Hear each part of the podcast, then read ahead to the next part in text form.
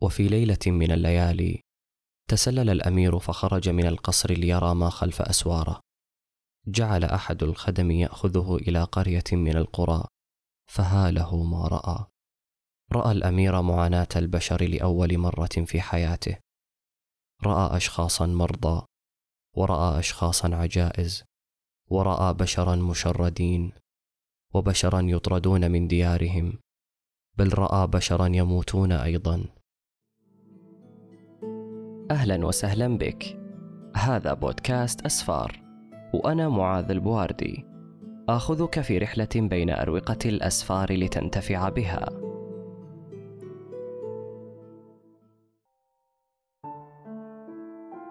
منذ نحو ألفين وخمسمائة عام، على سفوح جبال الهيمالايا في المنطقة المعروفة اليوم باسم نيبال، كان هنالك قصر كبير لملك موشك على أن ينجب طفلا.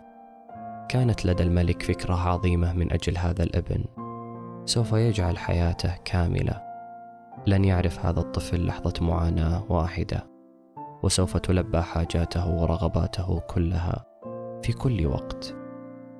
شيد هذا الملك أسواراً عالية من حول قصره لكي تحول بين الأمير الجديد وبين معرفة أي شيء عن العالم الواقع خارج القصر. بالغ في دلال طفله وأغدق عليه الهدايا وأطيب الطعام، وأحاطه بخدم يستجيبون لكل نزوة من نزواته. كبر الطفل جاهلاً بكل ما يتعلق بأشكال القسوة المألوفة في حياة البشر، تماماً مثل ما خطط له أبوه الملك. استمرت طفولة الأمير كلها على هذا النحو، لكنه صار شاباً حانقاً منزعجاً رغم كل ما حظي به من رفاهية وترف لا حدود لهما. سرعان ما صار يشعر بأن كل تجربة يمر بها فارغة وعديمة القيمة، والمشكلة أن كل ما يقدمه والده صار في نظره عديم المعنى تماماً وغير كاف على الإطلاق.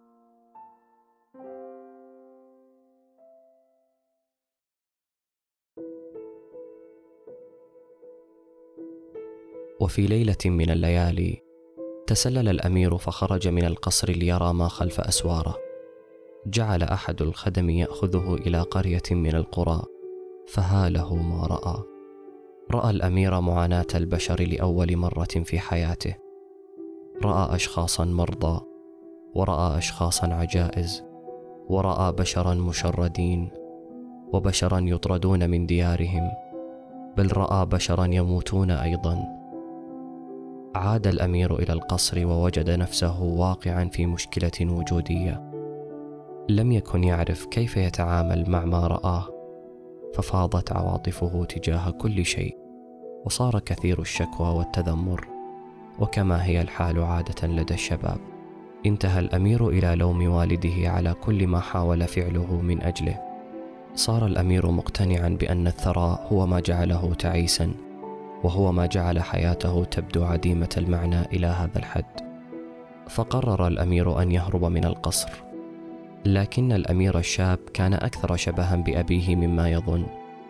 كانت لديه أفكار كبيرة أيضا، ولم يكن ليكتفي بالهرب من القصر، بل أراد أن يتنازل عن وضعه الملكي وعائلته وممتلكاته كلها، وأن يعيش في الشوارع وينام على الأرض الترابية مثل ما تفعل الحيوانات. هناك سوف يجوع نفسه، وسوف يعذب نفسه، وسوف يتسول بقايا الطعام ويطلبها من الغرباء طيلة ما بقي من حياته. وفي الليلة التالية خرج الأمير خلسة من القصر. خرج مرة أخرى وقد قرر ألا يعود أبدا. عاش سنوات طويلة متشردة، وصار مجرد بقية منسية منبوذة من المجتمع. كانت معاناة الأمير كبيرة مثل ما خطط تماما. لقد عانى المرض والجوع والوحدة والضعف، بل واجه الموت نفسه، وكثيرا ما كان طعام يومه كله مقتصرا على جوزة واحدة. مرت بضع سنوات، ثم بضع سنوات أخرى، لم يحدث شيء. بدأ الأمير يلاحظ أن حياة المعاناة هذه لا تختصر المغزى من الحياة كلها، لم تزوده معاناته بالبصيرة التي رغب فيها، ولم تكشف له عن أي أسرار من أسرار العالم العميقة، ولا عن غايته النهائية. حقيقة الأمر أن الأمير صار الآن يعرف ما نعرفه كلنا إلى حد ما. صار يعرف أن المعاناة أمر سيء جدا، ثم إنها ليست بالضرورة أمرا ذا مغزى. عندما يكون المرء ثريا لا يصير للمعاناة المادية أي معنى على الإطلاق إذا كانت معاناة من غير غاية.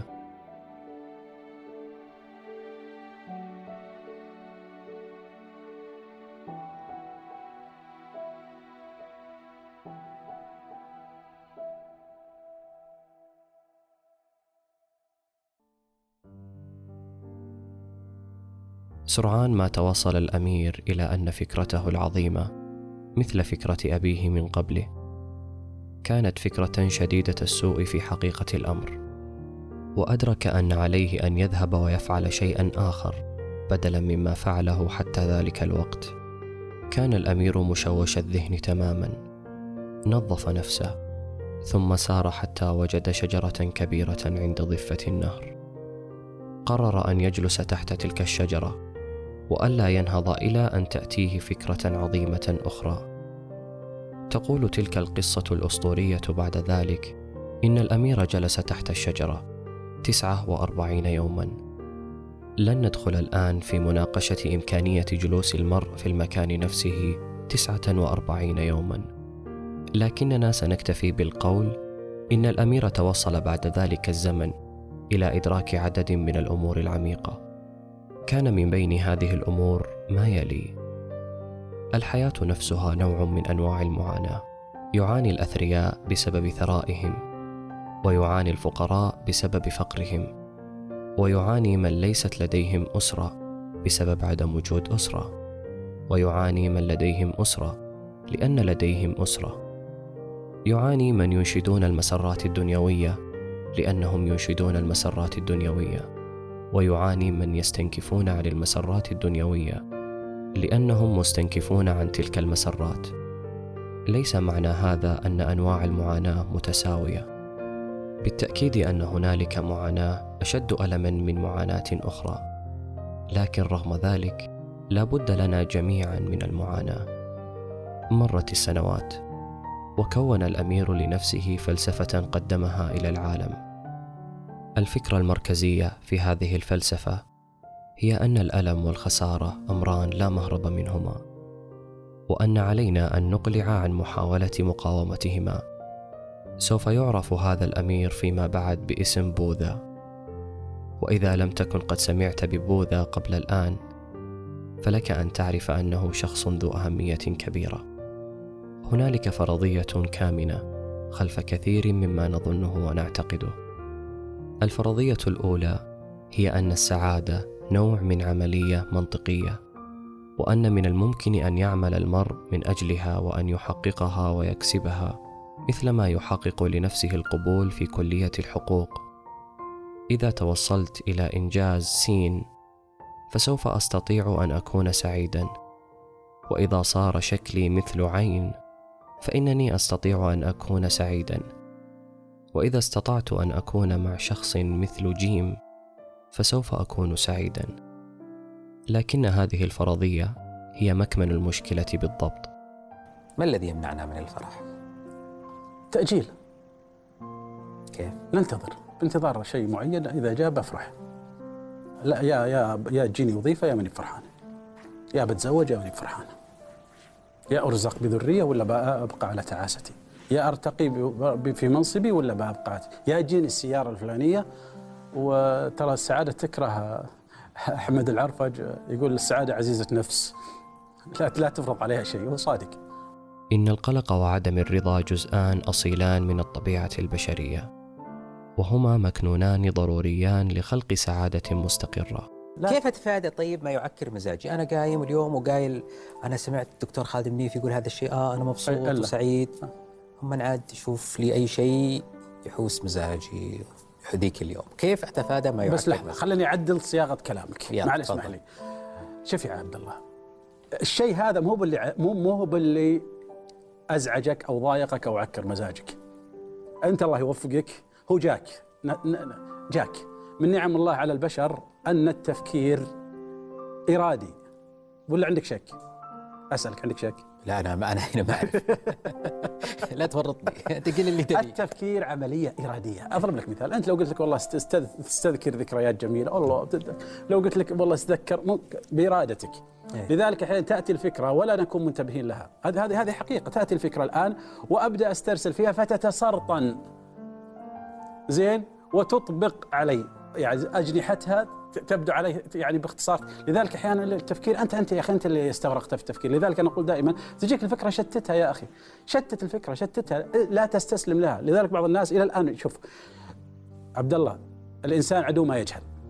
بعض الناس يسمع مثل الكلام وممكن يقول والله لا هذه الحقيقه، معليش الفكره يعني من نعم الله علينا. كل هذه الامور هي امور نملكها. من الاشياء التي والله ممكن تقول تعكر مزاجك، مثال مثال واحدة والله مرت بتجربة زواج، وكل ما جلست في مجلس والزوج والزوج والزوج والزوج، وشلون بتنسين الله يوفقك؟ وشلون بتنسين؟ من حرك الشفتين؟ من من أسألك من؟ هي التي حرهم هي. لذلك أنا أقول حتى الذكريات تغذى، المشاعر السلبية تغذى، لا تغذي مشاعرك السلبية. قال لابنه، قال لحفيدي، قال إن فيك ذئبان يتعاركان، قال يا بني يا والدي من يغلب؟ قال هذا خير وهذا شرير، قال من يغلب؟ من يغلب وهم يتعاركان؟ قال الذي تغذيه، الذي و... تغذيه. وكذلك وكذلك افكارك الجيده، وهذه كلها بارادتك.